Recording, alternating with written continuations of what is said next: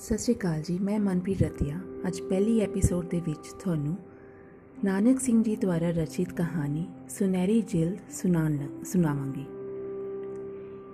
ਇਸ ਤੋਂ ਪਹਿਲਾਂ ਉਹਨਾਂ ਦੁਆਰਾ ਲਿਖੀਆਂ ਗਈਆਂ ਕੁਝ ਪੰਕਤੀਆਂ ਮੈਂ ਤੁਹਾਡੇ ਨਾਲ ਸਾਂਝੀਆਂ ਕਰਾਂਗੀ।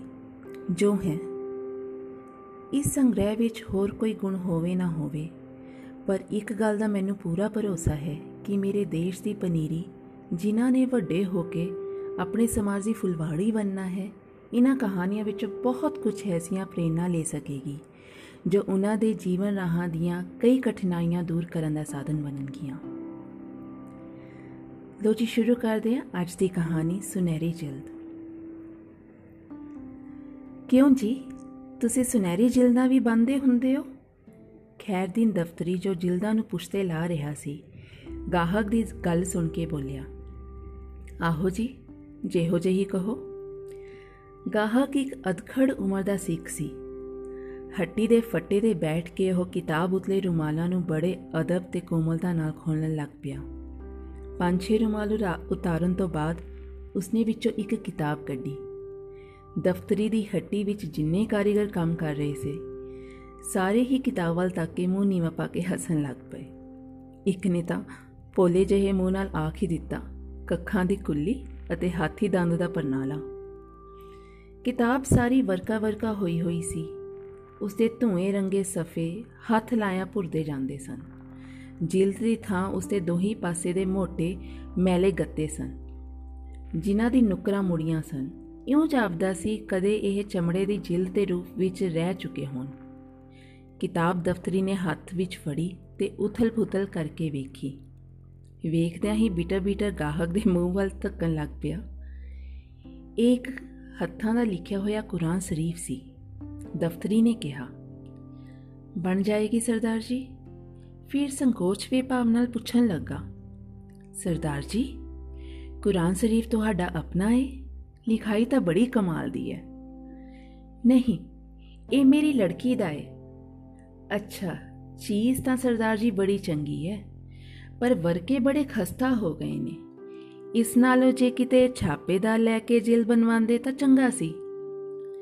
ਤੁਸੀਂ ਠੀਕ ਕਹਿੰਦੇ ਹੋ, ਪਰ ਕੁੜੀ ਦੀ ਇਸ ਨਾਲ ਬੜੀ ਮੁਹੱਬਤ ਹੈ। ਇਹ ਉਸਦੇ ਪਿਓ ਦੀ ਨਿਸ਼ਾਨੀ ਹੈ। ਦਫ਼ਤਰੀ ਨੂੰ ਹੈਰਾਨ ਦੇ ਨਾਲ ਹੀ ਕੁਝ ਕੁਝ ਸ਼ੱਕ ਵੀ ਹੋਣ ਲੱਗਾ। ਮੇਰੀ ਲੜਕੀ ਅਤੇ ਫਿਰ ਉਸਦੇ ਪਿਓ ਦੀ ਨਿਸ਼ਾਨੀ? ਗੱਲ ਉਸੇ ਸਮਝ ਵਿੱਚ ਨਾ ਆਈ। ਉਸਨੇ ਫਿਰ ਪੁੱਛਿਆ ਤਾਂ ਤੁਹਾਡੇ ਕਿਸੇ ਰਿਸ਼ਤੇਦਾਰ ਦੀ ਬੀਬੀ ਹੈ? ਆਹੋ। ਨਹੀਂ, ਮੇਰੀ ਆਪਣੀ ਲੜਕੀ ਹੈ। ਹਾਂ, ਦੱਸੋ, ਕਦ ਤੱਕ ਦਿਓਗੇ? ਮੈਨੂੰ ਇਸ ਦੀ ਬਹੁਤ ਛੇਤੀ ਲੋੜ ਹੈ। ਅੱਜ ਤੋਂ ਚੌਥੇ ਦਿਨ ਲੜਕੀ ਦਾ ਵਿਆਹ ਹੈ ਤੇ ਮੈਂ ਉਸ ਨੂੰ ਦਾਜ ਵਿੱਚ ਦੇਣਾ ਹੈ। ਹਾਂ, ਸੱਚ। ਇੱਕ ਕੰਮ ਹੋਰ ਕਰਨਾ। ਜਿਲਦ ਉੱਤੇ ਸੁਨਹਿਰੀ ਅੱਖਰਾਂ ਵਿੱਚ ਬੀਬੀ ਜ਼ੈਨਾ ਲਿਖ ਦੇਣਾ। ਪੈਸਿਆਂ ਦੀ ਕੋਈ ਖਿਆਲ ਨਾ ਕਰਨਾ, ਜੋ ਕਹੋਗੇ ਦਿਆਂਗਾ। ਜਿਉਂ-ਜਿਉਂ ਦਫ਼ਤਰੀ ਇਸ ਪੇਜ ਨੂੰ ਖੋਲਣ ਦੀ ਕੋਸ਼ਿਸ਼ ਕਰਦਾ ਸੀ, ਤਿਉਂ-ਤਿਉਂ ਉਹ ਹੋਰ ਉਲਝਣ ਲੱਗ ਪੈਂਦਾ ਸੀ। ਇਸ ਅਨੋਖੀ ਗੱਲ ਕਥ ਨੇ ਉਸਦੇ ਹੋਰ ਸਾਥੀਆਂ ਤੋਂ ਵੀ ਆਰਾ ਮਿਸਤਰ ਛੁਡਾ ਦਿੱਤੇ। ਕਰਮ ਸਿੰਘ ਨੇ ਜਦ ਵੇਖਿਆ ਕਿ ਸਾਰੇ ਜਾਣੇ ਹੀ ਇਹ ਹਾਲ ਸੁਣਨ ਦੇ ਚਾਹਵਾਨ ਹਨ, ਤਾਂ ਉਸਨੇ ਉਹਨਾਂ ਨੂੰ ਇਸ ਤਰ੍ਹਾਂ ਦੱਸਣਾ ਸ਼ੁਰੂ ਕੀਤਾ। ਅੱਜ ਤੋਂ 5 ਵਰੇ ਪਹਿਲਾਂ ਦਾ ਜ਼ਿਕਰ ਹੈ। ਜਦ ਇਸ ਸ਼ਹਿਰ ਵਿੱਚ ਹਿੰਦੂਆਂ ਮੁਸਲਮਾਨਾਂ ਦਾ ਬੜਾ ਭਾਰੀ ਫਸਾਦ ਹੋਇਆ ਸੀ। ਉਹਨੇ ਦਿਨੀ ਮੈਂ ਬਜ਼ਾਜ਼ੀ ਦੇ ਹੱਟੀ ਕਰਦਾ ਸੀ। ਘਰ ਵਿੱਚ ਅਸੀਂ ਦੋਵੇਂ ਜੀ ਸਾਂ, ਮੈਂ ਤੇ ਮੇਰੀ ਘਰਵਾਲੀ। ਦੁਪਹਿਰ ਵੇਲੇ ਸਾਰੇ ਸ਼ਹਿਰ ਵਿੱਚ ਰੌਲਾ ਪੈ ਗਿਆ। ਮੈਂ ਪੈਰਾਂ ਹੇਠੋਂ ਮਿੱਟੀ ਨਿਕਲ ਗਈ। ਫਸਾਦ ਦਾ ਮੁੱਢ ਉਸਨੇ ਮੁਹੱਲੇ ਤੋਂ ਬਜਾ ਜਿਸ ਵਿੱਚ ਮੇਰਾ ਘਰ ਸੀ। ਤੇ ਇਹ ਮਹੱਲਾ ਲਗਭਗ ਮੁਸਲਮਾਨਾਂ ਦਾ ਹੀ ਸੀ। ਹੱਟੀ ਬੰਦ ਕਰਕੇ ਮੈਂ ਬਾਹੋ ਦਾਹੀ ਘਰ ਵੱਲ ਭੱਜਾ। ਰਾਹ ਵਿੱਚ ਟੋਲੀਆਂ ਦੇ ਟੋਲੇ ਡਾਂਗਾ ਫੜੀ ਦਗੜ ਦਗੜ ਕਰਦੇ ਫਿਰਦੇ ਸਨ। ਮੈਂ ਘਰ ਪਹੁੰਚਾ, ਪਰ ਦਰਵਾਜ਼ੇ ਨੂੰ ਜੰਦਰਾ ਲੱਗਾ ਵੇਖ ਕੇ ਮੇਰੀ ਤਸੱਲੀ ਹੋ ਗਈ ਕਿ ਸਤਵੰਤ ਕੌਰ ਆਪਣੀ ਮਾਸੀ ਦੇ ਘਰ ਚਲੀ ਗਈ ਹੈ। ਉਸਦੀ ਮਾਸੀ ਦਾ ਘਰ ਖਤਰਮੇ ਪਾਸੇ ਸੀ। ਉਸਦੀ ਦੂਰ ਅੰਦੇਸ਼ੀ ਨੂੰ ਦਿਲ ਵਿੱਚ ਸਲਾਉਂਦਾ ਹੋਇਆ ਮੈਂ ਆਪਣੀ ਮਸੇਸ ਦੇ ਘਰ ਵੱਲ ਟੁਰ ਪਿਆ। ਮੇਰਾ ਉਤਲਾ ਸਾ ਉੱਤੇ ਤੇ ਹੇਠਲਾ ਹੇਠਾ ਰਹਿ ਗਿਆ। ਜਦੋਂ ਮੈਨੂੰ ਪਤਾ ਲੱਗਿਆ ਕਿ ਸਤਵੰਤ ਕੌਰ ਇੱਥੇ ਨਹੀਂ ਆਈ, ਮੱਥੇ ਦੇ ਹੱਥ ਮਾਰ ਕੇ ਮੈਂ ਉੱਥੇ ਹੀ ਬੈਠ ਗਿਆ। ਸਾਡੀ ਸਾਰੇ ਦਿਨ ਦੀ ਸਿਰ ਤੋੜ, ਢੂੰਡ ਭਾਲ ਦਾ ਕੁਝ ਵੀ ਸਿੱਟਾ ਨਾ ਨਿਕਲਿਆ। ਇੱਧਰ ਫਸਾਦ ਪਲ ਪਲ ਜ਼ੋਰਾਂ ਤੇ ਹੁੰਦਾ ਜਾਂਦਾ ਸੀ। ਕਈ ਮਹੱਲੇ ਫੁੱਕੇ ਗਏ, ਕਈ ਦੁਕਾਨਾਂ ਲੁੱਟੀਆਂ ਗਈਆਂ ਤੇ ਕਈਆਂ ਬਦੋਸ਼ੀਆਂ ਦੇ ਲਹੂ ਵਹਾਏ ਗਏ। ਹਫ ਉੱਠ ਕੇ ਮੈਂ ਘਰ ਜਾ ਡਿੱਗਾ। ਚੰਗਾ ਹਨੇਰਾ ਪੈ ਗਿਆ ਸੀ।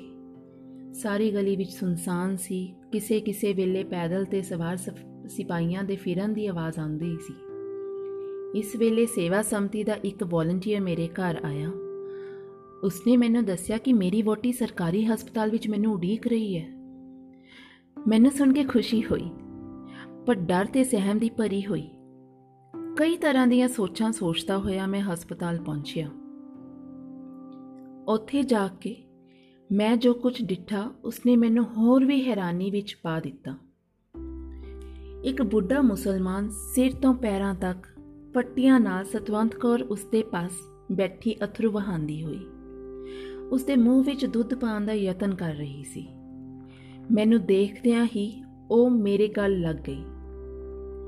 ਹੈਰਾਨੀ ਭਰੀ ਨਜ਼ਰ ਨਾਲ ਉਸ ਵੱਲ ਤੱਕਦਿਆਂ ਮੈਂ ਉਸ ਨੂੰ ਪਿਆਰ ਦਿਲਾਸਾ ਦਿੱਤਾ। ਮੇਰਾ ਭਾਵ ਸਮਝ ਕੇ ਉਹ ਬੋਲੀ, ਜੇ ਇਹ ਨਾ ਹੁੰਦੇ ਤਾਂ? ਇਸ ਤੋਂ ਅੱਗੇ ਉਹ ਬੋਲ ਹੀ ਨਾ ਸਕੀ। ਅੰਤ ਉਸਨੇ ਵੇਰਵੇ ਨਾਲ ਬੈਠ ਕੇ ਸਾਰੀ ਹੱਡਬੀਤੀ ਮੈਨੂੰ ਸੁਣਾਈ। ਉਸਨੇ ਦੱਸਿਆ, ਫਸਾਦ ਦੀ ਖਬਰ ਸੁਣਦਿਆਂ ਹੀ ਸਾਰਾ ਗਹਿਣਾ ਗੱਟਾ ਤੇ ਨਕਦੀ ਇੱਕ ਨਿੱਕੇ ਟਰੰਕ ਵਿੱਚ ਪਾ ਕੇ ਤੇ ਕੱਛੇ ਮਾਰ ਕੇ ਮੈਂ ਮਾਸੀ ਦੇ ਘਰ ਵੱਲ ਤੁਰ ਪਈ। ਰਸਤੇ ਵਿੱਚ ਗੁੰਡਿਆਂ ਦਾ ਇੱਕ ਟੋਲਾ ਮੈਂ ਆਪਣੇ ਵੱਲ ਆਉਂਦਾ ਡਿੱਠਾ। ਉਹਨਾਂ ਤੋਂ ਬਚਣ ਲਈ ਮੈਂ ਘਾਬਰ ਕੇ ਇੱਧਰ-ਉੱਧਰ ਤੱਕਣ ਲੱਗੀ। ਜਦ ਮੈਨੂੰ ਨੱਠਣ ਦਾ ਕੋਈ ਰਾਹ ਨਾ ਲੱਭਾ, ਤਾਂ ਮੈਂ ਨੱਠ ਕੇ ਇਸ ਬੁੱਢੇ ਹਲਵਾਈ ਦੀ ਹੱਟੀ ਵਿੱਚ ਜਾ ਖਲੋਤੀ। ਪਰ ਮੇਰੇ ਪਿੱਛੇ ਹੀ ਗੁੰਡਿਆਂ ਦੀ ਧਾੜ ਆ ਪਹੁੰਚੀ। ਮੇਰਾ ਟਰੰਕ ਵੇਖ ਕੇ ਉਹ ਸਮਝ ਗਏ ਸਨ ਕਿ ਇਸ ਵਿੱਚ ਚੌਖਾ ਮਾਲ ਹੈ। ਇਸ ਬਾਬੇ ਦਾ ਰੱਬ ਦੋਨਾਂ ਜਹਾਨਾਂ ਵਿੱਚ ਭਲਾ ਕਰੇ। ਇਸਨੇ ਮੈਨੂੰ ਪਿਛਲੇ ਅੰਦਰ ਵਾੜ ਦਿੱਤਾ ਤੇ ਆਪ ਹੱਟੀ ਵਿੱਚ ਡਟ ਕੇ ਗੁੰਡਿਆਂ ਦੇ ਟਾਕਰੇ ਵਿੱਚ ਖਲੋ ਗਿਆ। ਇਸਨੇ ਉਹਨਾਂ ਲੋਕਾਂ ਨੂੰ ਬਥੇਰਾ ਸਮਝਾਇਆ, ਪਰ ਉਹਨਾਂ ਦਾ ਇਹੋ ਕਹਿਣਾ ਸੀ ਕਿ ਟਰੰਕ ਸਾਡੇ ਹਵਾਲੇ ਕਰ ਦੇ ਤੇ ਅਸੀਂ ਚਲੇ ਜਾਂਦੇ ਹਾਂ। ਅੰਤ ਜਦ ਉਹ ਨਾ ਟਲੇ ਤਾਂ ਇਸ ਦੇ ਕੜਦੇ ਦੁੱਧ ਦੇ ਪਿਆਲੇ ਉਹਨਾਂ ਉੱਤੇ ਭਰ-ਭਰ ਕੇ ਸੁੱਟਨੇ ਸ਼ੁਰੂ ਕਰ ਦਿੱਤੇ। ਉਹ ਇੱਕ ਵਾਰੀ ਤਾਂ ਨੱਸ ਗਏ, ਪਰ ਜਦ ਉਹਨਾਂ ਵੇਖਿਆ ਕਿ ਦੁੱਧ ਦੀ ਕੜਾਹੀ ਖਾਲੀ ਹੋ ਗਈ, ਉਹ ਫਿਰ ਮੁੜ ਆਏ। ਦੂਜੀ ਵੇਰਾ ਉਸਨੇ ਚੁੱਲ੍ਹੇ ਵਿੱਚੋਂ ਅੱਗ ਤੇ ਤੱਤੀ ਫੂਸਲ ਕੱਢ-ਕੱਢ ਕੇ ਉਹਨਾਂ ਉੱਤੇ ਵਰਾਣੀ ਸ਼ੁਰੂ ਕਰ ਦਿੱਤੀ। ਕਈਆਂ ਦੇ ਮੂੰਹ ਸਿਰ ਤੇ ਕੱਪੜੇ ਝੁਲਸ ਗਏ, ਪਰ ਇਸ ਨਾਲ ਉਹਨਾਂ ਦਾ ਜੋਸ਼ ਹੋਰ ਵੀ ਵੱਧ ਗਿਆ।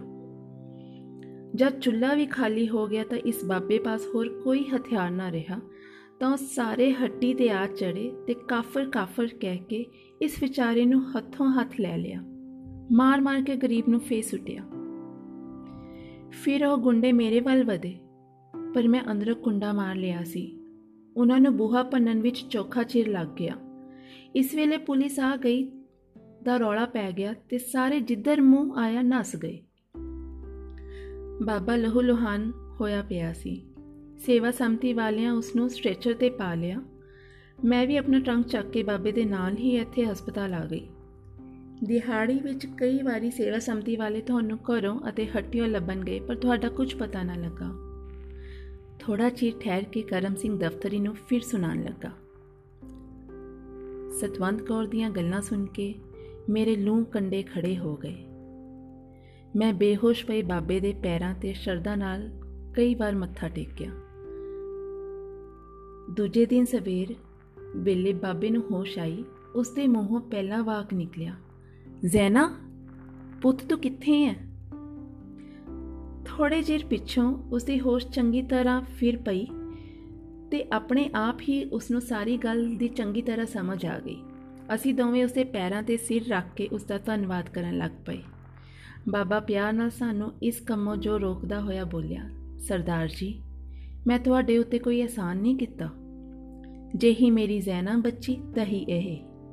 ਪਰ ਸਰਦਾਰ ਜੀ, ਅੱਲਾ ਦੇ ਵਾਸਤੇ ਉਸ ਨੂੰ ਇੱਥੇ ਲੈ ਆਓ। ਇਕੱਲੀ ਮਰ ਜਾਏਗੀ। ਜੇ ਵਿਚਾਰੀ ਦੀ ਮਾਂ ਹੁੰਦੀ, ਤਾਂ ਵੀ ਮੇਰੇ ਪਿੱਛੋਂ ਰੁਲ ਖੁੱਲ ਕੇ ਪਲ ਕੇ ਹੁਣ ਕੌਣ ਉਸ ਨੂੰ ਕਹਿੰਦਾ ਕਹਿੰਦਾ ਬੁੱਢਾ ਰੋਣ ਲੱਗ ਪਿਆ। ਉਸ ਦੇ ਦੱਸੇ ਪਤੇ ਤੇ ਜਾ ਕੇ ਅਸੀਂ ਜ਼ੈਨਾ ਨੂੰ ਲੈ ਆਏ। ਜ਼ੈਨਾ ਉਸ ਵੇਲੇ ਦਸਾਂ ਕੁ ਵਰਿਆਂ ਦੀ ਸੀ। ਭੋਲੀ ਭਾਲੀ ਭਾਵੇਂ ਰੋ ਰੋ ਕੇ ਉਹ ਬੇਹਾਲ ਹੋਈ ਹੋਈ ਸੀ, ਪਰ ਪਿਓ ਦੇ ਗੱਲ ਲੱਗ ਕੇ ਉਸ ਦਾ ਦੁੱਖ ਅੱਧਾ ਹੋ ਗਿਆ। ਸਵਾ ਮਹੀਨਾ ਹਸਪਤਾਲ ਰੱਖਣ ਤੇ ਵੀ ਜਦ ਅਸੀਂ ਬਾਬੇ ਨੂੰ ਕੋਈ ਵੀ ਫ਼ਰਕ ਨਾ ਪੈਂਦਾ ਡਿੱਠਾ, ਤਾਂ ਅਸੀਂ ਉਸ ਨੂੰ ਆਪਣੇ ਘਰ ਲੈ ਆਏ। ਅੰਦਰ ਦੀਆਂ ਸੱਟਾਂ ਨੇ ਉਸ ਦਾ ਲੱਕ ਉੱਕਾ ਹੀ ਨਕਾਰਾ ਕਰ ਦਿੱਤਾ ਸੀ। ਛਾਤੀ ਦੀਆਂ ਸੱਟਾਂ ਵੀ ਗੁੱਜੀਆਂ ਸਨ। ਘਰ ਆ ਕੇ ਜ਼ੈਨਾ ਸਾਡੇ ਨਾਲ ਇਸ ਤਰ੍ਹਾਂ ਹਿਲ ਮਿਲ ਗਈ, ਜਿਵੇਂ ਸਾਡੇ ਹੀ ਘਰ ਜੰਮੀ ਪਲੀ ਹੈ। ਉਹ ਸਾਨੂੰ ਡਾਢੀ ਪਿਆਰੀ ਲੱਗਦੀ ਸੀ।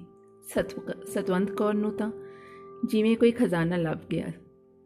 ਸਾਡੀ ਵੀ ਕਦੇ ਤਿੰਨਾਂ ਵਰਿਆਂ ਦੀ ਇੱਕ ਕੁੜੀ ਸੀ, ਜੋ ਰੱਬ ਨੇ ਸਾਨੂੰ ਦੇ ਕੇ ਫਿਰ ਲੈ ਲਈ ਸੀ। ਸਾਨੂੰ ਇਹੋ ਜਾਪਦਾ ਸੀ ਕਿ ਰੱਬ ਨੇ ਸਾਥੋਂ ਖੋਈ ਹੋਈ ਚੀਜ਼ ਫੇਰ ਸਾਨੂੰ ਮੋੜ ਦਿੱਤੀ। ਅਸੀਂ ਇੱਕ ਪਲ ਵੀ ਜ਼ੈਨਾ ਨੂੰ ਅੱਖੋਂ ਓਲੇ ਨਹੀਂ ਸੀ ਕਰ ਸਕਦੇ। ਮੰਜੇ ਤੇ ਪਿਆ ਬਾਬਾ ਜਦ ਸਾਨੂੰ ਜ਼ੈਨਾ ਨਾਲ ਪਿਆਰ ਕਰਦਾ ਵੇਖਦਾ ਸੀ ਤਾਂ ਖੁਸ਼ੀ ਦੇ ਨਾਲ ਉਸ ਦੀਆਂ ਅੱਖਾਂ ਵਿੱਚ ਅਥਰੂ ਆ ਜਾਂਦੇ ਸਨ। ਬਥੇਰੇ ਡਾਕਟਰ ਬਦਲੇ, ਪਰ ਬਾਬੇ ਨੂੰ ਫ਼ਰਕ ਨਾ ਪਿਆ। ਅਚਾਨਕ ਹੀ ਉਸਦੀ ਛਾਤੀ 'ਚੋਂ ਲਹੂ ਆਣ ਲੱਗ ਪਿਆ ਅਤੇ ਪੈਰੋਂ ਪੈਰ ਉਸਦੀ ਹਾਲਤ ਖਰਾਬ ਹੋਣ ਲੱਗੀ। ਅਖੀਰ ਇੱਕ ਰਾਤ ਉਹ ਜ਼ੈਨਾ ਦੀ ਬਾਹ ਸਤਵੰਤ ਦੇ ਹੱਥ ਫੜਾ ਕੇ ਸ਼ਾਂਤੀ, ਤਸੱਲੀ ਅਤੇ ਬੇਫਿਕਰੀ ਨਾਲ ਇਸ ਦੁਨੀਆ ਤੋਂ ਵਿਦਾ ਹੋ ਗਿਆ। ਦੂਜੇ ਦਿਨ ਇੱਕ ਸਿੱਖ ਦੇ ਘਰ ਵਿੱਚ ਮੁਸਲਮਾਨਾਂ ਦਾ ਜਨਾਜ਼ਾ ਨਿਰੋਲ ਮੁਖ ਸਮਾਨੀ ਤਰੀਕੇ ਨਾਲ ਨਿਕਲਦਾ ਵੇਖ ਕੇ ਸਾਰਾ ਗਲੀ ਮੁਹੱਲਾ ਪਿਆਰ ਦੇ ਅਥਰੂ ਵਿਹਾ ਰਿਹਾ ਸੀ। ਉਸ ਦਿਨ ਤੋਂ ਮੈਂ ਜ਼ੈਨਾ ਲਈ ਇੱਕ ਹਾਫਜ਼ ਮੌਲਵੀ ਉਸਤਾਦ ਰੱਖ ਦਿੱਤਾ। ਦੋ ਦੋਵੇਂ ਵੇਲੇ ਆ ਕੇ ਉਸ ਨੂੰ ਕੁਰਾਨ ਸ਼ਰੀਫ ਪੜਾਉਂਦਾ ਸੀ। ਹੁਣ ਜ਼ੈਨਾ ਦੀ ਉਮਰ 15 ਵਰਿਆਂ ਦੀ ਹੈ ਤੇ ਸਾਰਾ ਕੁਰਾਨ ਸ਼ਰੀਫ ਇਨ੍ਹਾਂ 5 ਵਰਿਆਂ ਵਿੱਚ ਉਸਨੇ ਹਿਫਜ਼ ਕਰ ਲਿਆ ਹੈ। ਇੱਕ ਖਾਨਦਾਨੀ ਮੁਸਲਮਾਨ ਨਾਲ ਉਸ ਦੀ ਮੰਗਣੀ ਹੋ ਚੁੱਕੀ ਹੈ ਅੱਜ ਤੋਂ ਚੌਥੇ ਦਿਨ ਉਸ ਦਾ ਨਿਕਾਹ ਹੋਣ ਵਾਲਾ ਹੈ ਵਿਆਹ ਭਾਵੇਂ ਮੁਸਲਮਾਨੀ ਸਰਾਂ ਨਾਲ ਹੋਵੇਗਾ ਪਰ ਜਿਵੇਂ ਹਿੰਦੂ ਮੁਸਲਮਾਨ ਸਿੱਖ ਸਾਰੇ ਹੀ ਆਉਣਗੇ ਜ਼ੈਨਾ ਦਾ ਦਾਜ ਬਣਾਉਣ ਵਿੱਚ ਅਸਾਂ ਆਪਣੇ ਵੱਲੋਂ ਕੋਈ ਕਸਰ ਨਹੀਂ ਛੱਡੀ ਪਰ ਇਹ ਕੁਰਾਨ ਸ਼ਰੀਫ ਜ਼ੈਨਾ ਨੂੰ ਬਹੁਤ ਪਿਆਰਾ ਹੈ ਇਹੋ ਉਸ ਦਾ ਪਿਓ ਪੜਿਆ ਕਰਦਾ ਸੀ ਤੇ ਇਸ ਤੋਂ ਹੀ ਜ਼ੈਨਾ ਨੇ تعلیم ਹਾਸਲ ਕੀਤੀ ਹੈ ਇਸੇ ਕਰਕੇ ਇਸ ਦੀ ਵਧੀਆ ਜਿਲ ਬਣਵਾ ਕੇ ਉਸ ਦੇ ਦਾਜ ਵਿੱਚ ਦੇਣਾ ਚਾਹੁੰਦਾ ਹਾਂ। ਖੈਰਦੀਨ ਦਫਤਰੀ ਅਤੇ ਉਸ ਦੇ ਕਾਰੀਗਰਾਂ ਨੇ ਮਾਨੋ ਪੱਥਰ ਦੇ ਬੁੱਤ ਬਣ ਕੇ ਸਾਰੀ ਵਾਰਤਾ ਸੁਣੀ। ਉਹਨਾਂ ਅਦਮ ਨਾਲ ਸਿਰ ਨਵਾਇਆ ਅਤੇ ਅੱਖਾਂ ਪਹੁੰਚੀਆਂ ਕਿਸੇ ਕਿਸੇ ਨੇ ਇੱਕ ਦੋ ਹੋਕੇ ਵੀ ਭਰੇ ਤੇ ਫਿਰ ਆਪਣੇ ਕੰਮ ਲੱਗ ਪਏ। ਜਿਲਦ ਵੇਲੇ ਸਿਰ ਬੰਨ ਦੇਣ ਦੀ ਪੱਕੀ ਕਰਕੇ ਰੁਮਾਲਾਂ ਨੂੰ ਲਪੇਟ ਕੇ ਖਿੱਸੇ ਵਿੱਚ ਪਾਉਂਦਾ ਹੋਇਆ ਕਰਮ ਸਿੰਘ ਆਪਣੇ ਰਾਹ ਗਿਆ।